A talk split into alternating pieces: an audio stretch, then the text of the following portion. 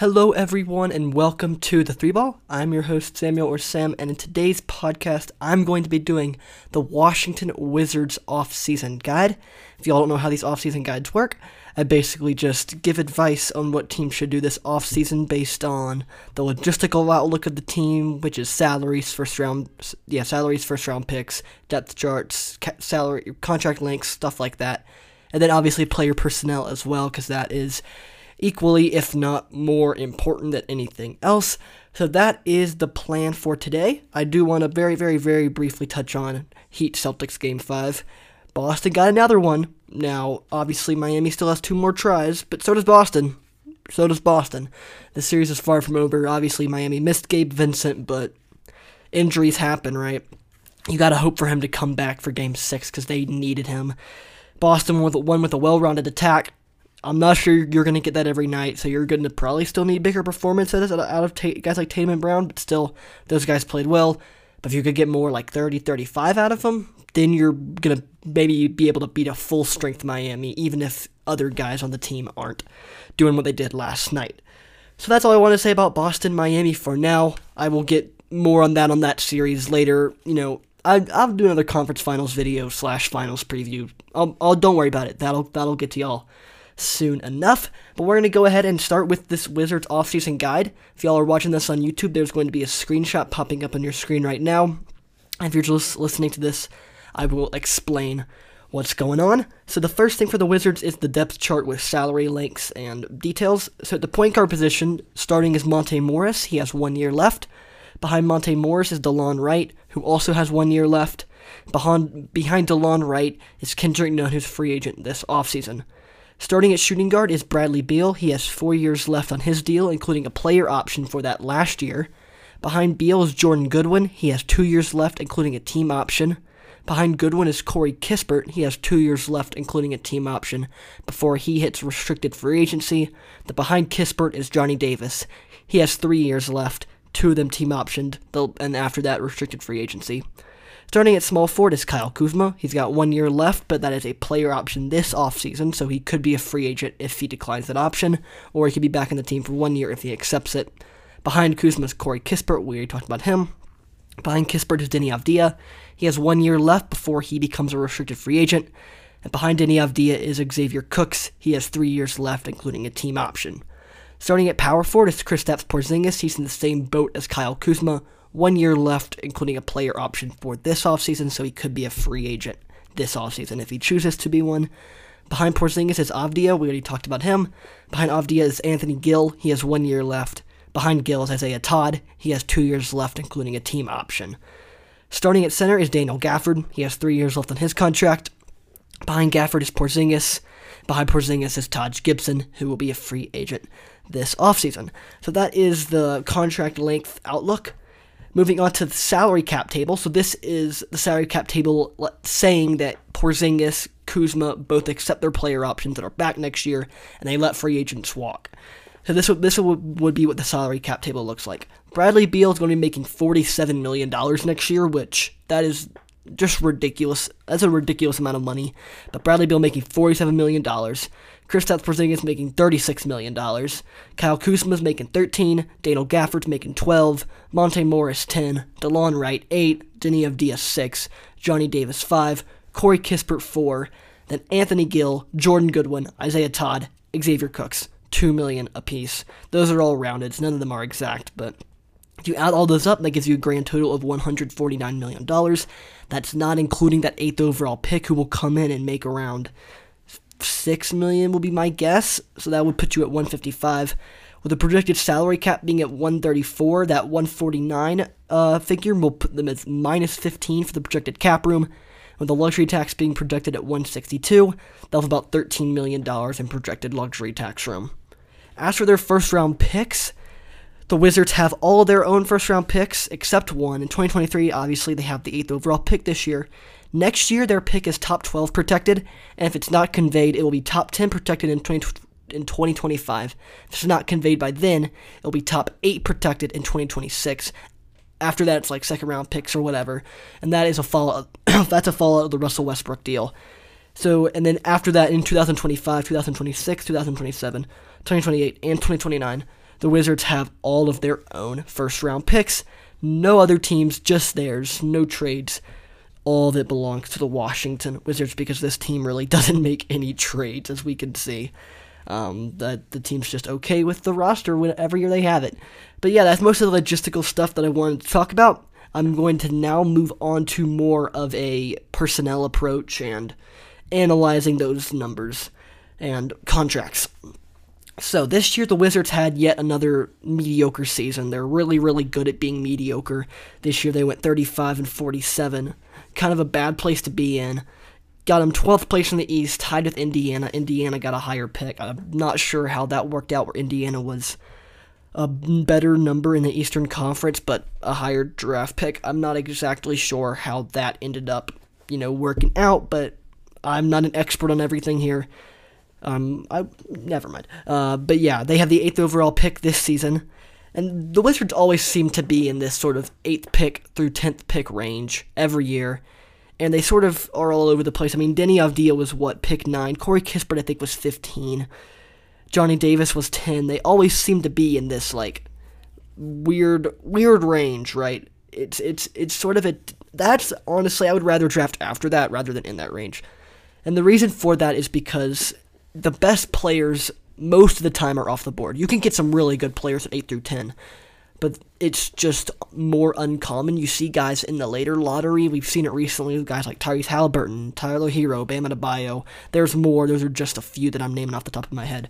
There's obviously some good ones in the 8 to 10 range, but I just feel like there's not as many. And that, like I said, that's because the best players, like the bona fide, okay, this guy's going to be really, really good, those type of players are gone. They're off the board. But it's like too early to like sort of just shoot a shot on a player, you know, like a long shot. Like this year, the long shot might be a guy like Emoni Bates, right? I don't think he'll go first round or anything like that, but he could. But a guy like him, right? If you draft, I, I'm just going to use him as an example. I don't think he'd go here, but let's say he did, right? It, it's sort of too early to take a long shot because it's like, well, you have this 8 to 10 pick, you should be drafting a guy who is projected to be really good but it's like, well, what if we don't want these guys? We'd rather just shoot a shot on a player. At the eight to ten, you're expected to get a good good basketball player. Once you get to the later lottery, you know, ten through ten through thirty, basically the rest of the first round, you can sort of take a shot on a player. And if you miss, it's like, oh well, you drafted them at this slot. It's not a big deal. We never had this high of expectations. But when you draft a guy here, if it's a long shot, and if he doesn't work out, it's going to look like a terrible pick because it's 8 to 10. That's a pretty, you would think that's a pretty good pick.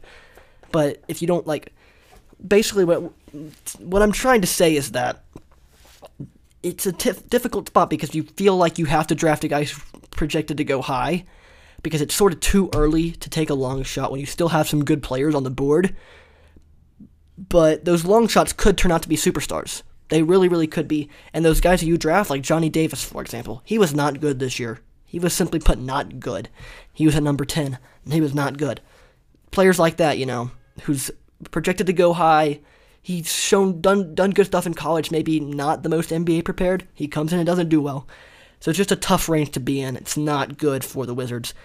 And since the 2017 2018 uh, season, which is what 18, 19, 20, 21, 22, 23, the past six seasons, the Wizards have been from have been ranked at the end of the year from the eighth team in the East to the twelfth team in the East. They have not been higher. They have not been lower, and I that that's the worst range to be in. I'll always say that because that's just that's the range where you get these eight to ten picks.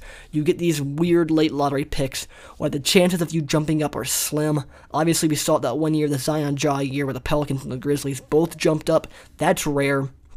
We haven't seen that a lot with the first overall picks because in 20 in last year it was um, why am I drawing a blank on the first pick last year? It was Paolo Banchero. The Magic had a pretty good odds to get that. The year before that, Cade Cunningham. The Pistons had pretty good odds to get that. The year before that, Anthony Edwards. The Timberwolves had pretty good odds to get that. It was just the first year the Pelicans and the Grizzlies jumped up, which was, like I said, really unexpected. The Lakers even jumped up that year too, is what we forget, but that pick, I believe, went to Atlanta, and that's how they got De'Andre Hunter. I could be mistaken, but I'm pretty sure that's how it went. So being in this 8 to 12 range, like 8th to 12th place in the East, it's not good. You combine that with the West, you're right in this 10 to 12, 10, uh, 8 to 10 range. It's not really that good. If you make the playoffs, you'll be out of the lottery. That's how they got Corey Kispert, because I think they were the eighth seed one year. Maybe I could be wrong. I, I could be wrong, but like I said, it's a terrible spot to be in. You don't get high draft picks. You don't get playoff success. You don't get playoff opportunities. It's just really, really difficult spot to be in.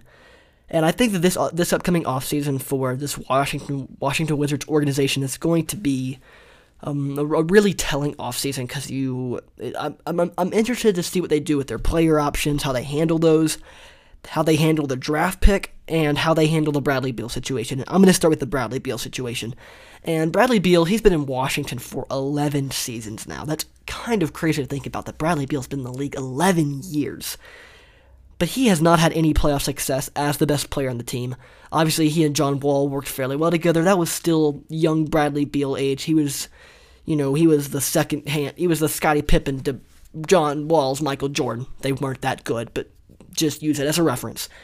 That's sort of how they were. That's how sort of how they operated. But once Wall got injured and eventually left, they really haven't had a lot of success with Beal as the best player. And I don't think that's a fault of Bradley Beal personally. I just don't think the team around him is has ever been good. Simply put, it has not been good. Even the John Wall days, that the, the rest of the team was not good. It, it was not a good basketball team. They just had t- the top two guys, and that was kind of it. And then they lost number one, and then Bradley Beal became the number one. They go trade for Russell Westbrook, right? He was okay, and then they trade you traded him at the perfect time. So that was a good move, but like you're just slowly like it's just trickling out, right? You went from John Wall, who was really really good. He went way down. You moved up to Westbrook. You moved up to Kuzma, KCP, who became Monte Morris it, it's sort of just spiraling. It's still going. that, that the, the you know what, whatever I'm trying to say. The remnants of that trade are still around and helping the team be better. But Bradley Beal is just always injured. He was injured again this year. He only played. Let me check how many games he played really quickly. He only played 50 games this year. I think last year only played like 40. He's just deals with injury problems almost yearly, which is really really sad. His um, his points have also taken a drop. This year and last year, he's down to 23.2. Both both of these, and he's down at 23.2. Which, if you look at the two at, at, years before these past two, he was averaging 30 points a game, bro. Averaging 30 points a game. That's pretty crazy, and they that went down. Not a good sign. And at this point, he's a 29 year old, about to be 30 year old shooting guard who's making a ton of money. I think that you should explore a trade if possible, but like these rumors have been around for a really, really long time. What was it? Two or three years ago, everyone's like, Bradley Beal's going to get traded. Bradley Beal's going to get traded. Trade deadline comes around. Bradley Beal still a Washington Wizard. I think that the most interesting Bradley Beal trade would be a trade to the Portland Trailblazers. Trading Bradley Beal for Anthony, Anthony Simons and that third overall pick. And that might allow you to keep the eighth overall pick. Portland might want that back in return. But that will be an interesting thing, especially if Scoot Henderson's on the board. The difficult part of that trade will be making contracts work because Anthony Simons is making like 24 million, so you still need to make up about that contract all over again in order to make the contracts match. But I mean, worst case, they trade Jusuf Nurkic as well. They get back like a Daniel Gafford. That trade may have more complications to it. But the, the Blazers do have some cap room, so that trade might be able to work out. Just Simon's third pick for Bradley Beal. That trade may just be able to work out how it is, which will be a really That'll be a really interesting trade. I don't want to get into that, the hypotheticals of that, because it may not happen. That's just an idea I had. There's no research, no nothing behind that. Just a personal idea that I would like to see, that I think could be a possibility based on the directions these two teams, I think, should try to take. Because I don't know. Both of these teams are in weird situations. So maybe the weird situation teams just help each other out. That would be an interesting, interesting idea. But at the end of the day, I expect Bradley Beal to be back in DC next year. He's he's been there so long, so long. I don't think management's were willing to part ways with him because they just haven't in so long. You didn't a while ago, why would you now, right? The team you have now is better than the team you had a few years ago, but it didn't really work out this year. Maybe you try running it back next year. I, I don't know. Like I said, this team's in a really, really awkward situation, so we'll see what they do. Um, the free agents this year for this Wizards roster are Kendrick Nunn and Taj Gibson, and I think that both are going to walk. I don't think either one's an instrumental part to this roster. Both of them, I mean, Kendrick Nunn's, I think, what, 27? That's my guess. He is 27, I got it right. Um, and Taj Gibson's 37, so I don't think Taj will be back. Nunn could be back, but when I when I get to the draft, I will explain why I don't think Kendrick Nunn should be brought back. The draft is before free agency, so you can make decisions then. Other potential free agents this offseason are Kristaps Porzingis and Kyle Kuzma, since both of them have team options that they could decline. And initially, I would have expected Porzingis to accept his team option, right? It's $36 million. He's not going to get $36 million from any other organization at, at this point. I think that's probably be the biggest contract in his NBA career. So I would expect him to say, hey, I want that money for one more season, and then I'll take my chance in free agency. Um, but, I mean, the, the reason why he would decline this, I'll, I'll get to this later, is I guess he might want to lock in like a long term contract that would just assure himself, you know, a lot of money for a lot of years, which is not a bad idea. It's never a bad idea to make sure you're financially secure for the next however many years. And for Kuzma, my expectation was that he would decline that option. It's $13 million. He was going to get more than $13 million in free agency. I can almost guarantee it. You know, he'll get more. But the reason why I used the words like would and expectation is because I, I did some research and it said that it looks like both of these guys are you know, planning to decline their options and re-sign with Washington, which kind of makes sense. I mean, maybe if you're a guy like Kuzma, you would have wanted to go somewhere else, but I, I mean, I don't think he's going to get a bigger role on a more competitive team. I just think the way he plays, I mean, he's a really good player, right? We've seen him on teams with LeBron James. I think he's happy as the first, second, third option, depending on who's in the lineup. He'll be the first, second, or third option. Honestly, probably the second on offense. Porzingis might need the ball a little bit more. I think Kuzma might have a little bit better shot creation skills than Chris Kristaps might, but both of them are expected, like I said, to decline their options and sign contracts to come back to Washington. This would eat up the rest of Washington Washington's luxury tax room, so they can't really bring in any free agent. So that dream's kind of dead, unless you trade Bradley Beal, which there's a chance, but I don't think they will. So if they let, us just say that they get Kuzma Porzingis back, they have Bradley Beal on the roster. The one position I, I, I like Daniel Gafford. The one position that I think that you need to work on that's been needing work since John Wall since Russell Westbrook left because Westbrook was good in Washington. Let's not disrespect him. He was good in Washington. I think they need to draft a point guard. I think if they draft a good point guard, they can be competitive immediately because the point guards in this draft that are at the top are Anthony Black and or Cason Wallace. They could be available at eight, and if they are, I think you draft one of these guys because both of them are guys who can come in. I think they're NBA ready type of guys. I think the way they play, they can come in and do well in the NBA. I think Anthony Black seems to be the guy who's projected to go a little bit higher than Wallace, but I think both of these guys are pretty good. I know more on Wallace because I'm a Kentucky fan. Wallace is an incredible defensive guard, which I think would fit really, really well with this Washington team. I think I think Cason Wallace would be an incredible draft pick. I don't think they'll take him, but they hey they've had success with another good Kentucky point guard. That's all I'm saying. And I like I said, I both think that I, I, think that either one of these guys could come in and start over Monte Morris. And he's he's shown he's really good backup. He did that in Denver for a lot of years. Not not last year because Jamal Murray was injured. But he did it for a lot of years in Denver, and he was pretty good. And speaking of uh, Monte Morris, if a point guard is drafted, a trade for him could even be, you know, explored. You could think about it, you could entertain it, work on. If it's there, maybe you pull the trigger. If it's not, sort of chill out. Not a big deal. He averaged, uh, how much did Monte Morris average this past season? He averaged 10.3 points, 5.3 rebounds, 3.4 assists, 48% from the field, and 38% from three. Some pretty pretty solid numbers, honestly. And he only averaged one turnover a game.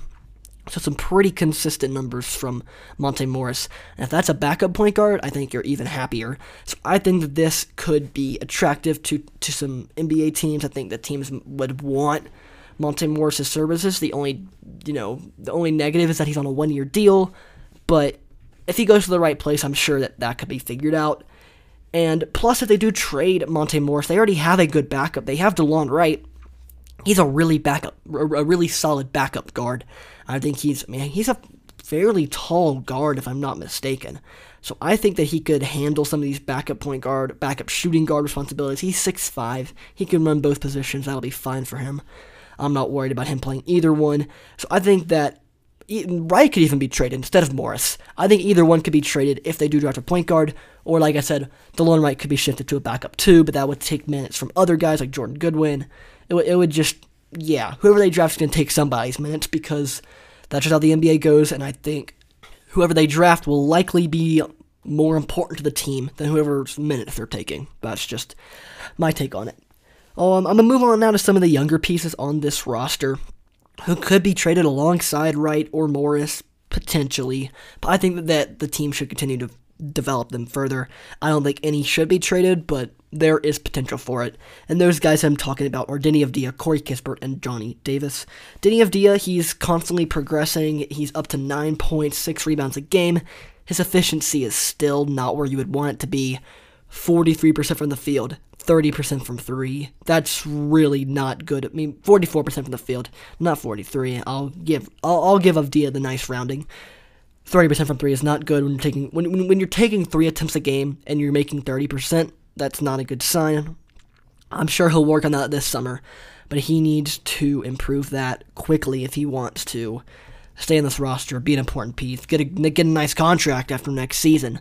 He's gonna want to improve that shot. Corey Kispert, he quiet like I have I heard nothing about him all year. He quietly had a really really good season. Like he actually had a really solid year. He averaged 11 points, but the the, the, the downside to Kispert is he's other than a scorer, he's not really doing too much for you.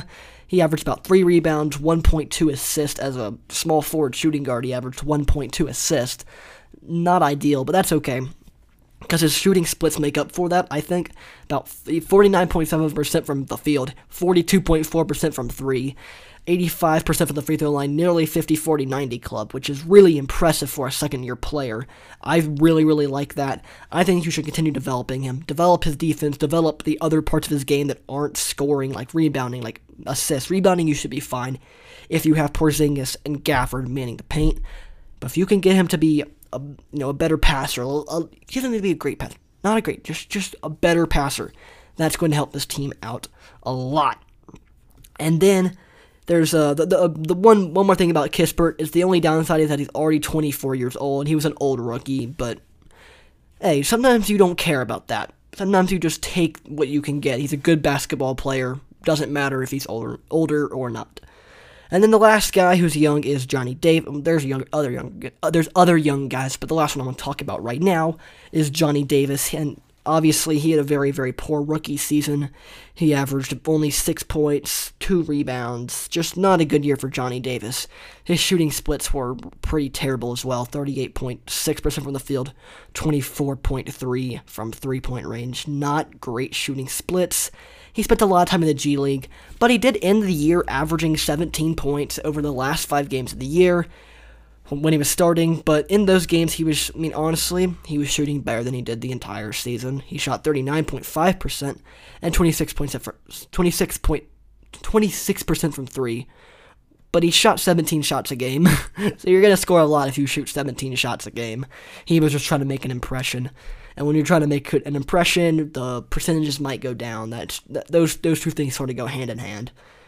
Um, and I'm, I'm, I'm gonna keep it on the topic of young players Another young player that is still looking good is Daniel Gafford.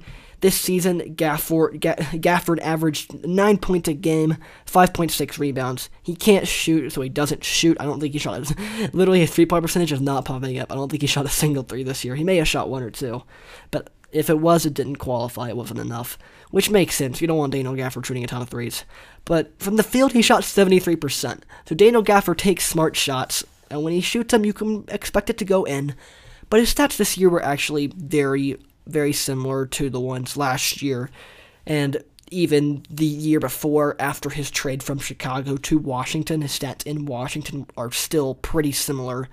So I think he is what he is. I don't know how much better he's going to get. But I, th- I think he's a really, really solid center. I think he'd be better used as a backup which he could be if you want to move Porzingis to the 5, Kuzma to the 4. That opens up a slot for Avdija. That opens up a slot for Kispert.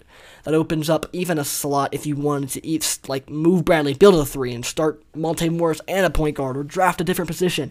You have you have a ton of options. I think that Gafford works well as a starter, works well as a bench piece. I think you can sort of you know do whatever you want with him, which is a good thing. But you could explore a trade for him as well You honestly could, but I think, like I said, I think he'd be really, really useful as a backup center, especially if they let Taj Gibson go. They won't have any real depth at that position unless they draft a center, which there aren't a ton of good centers in this draft besides the obvious Victor Wembanyama, who they're not going to get. But, uh, like I said, a Gafford trade will be something that would be interesting to look at, but it could happen.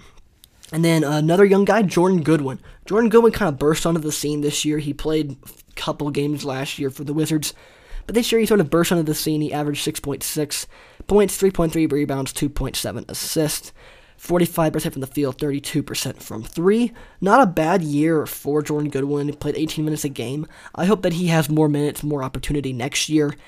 However, that may not happen with all the moving pieces on this roster hope, like I said, my hope is that he can give a, get a bigger opportunity because he played so well this year.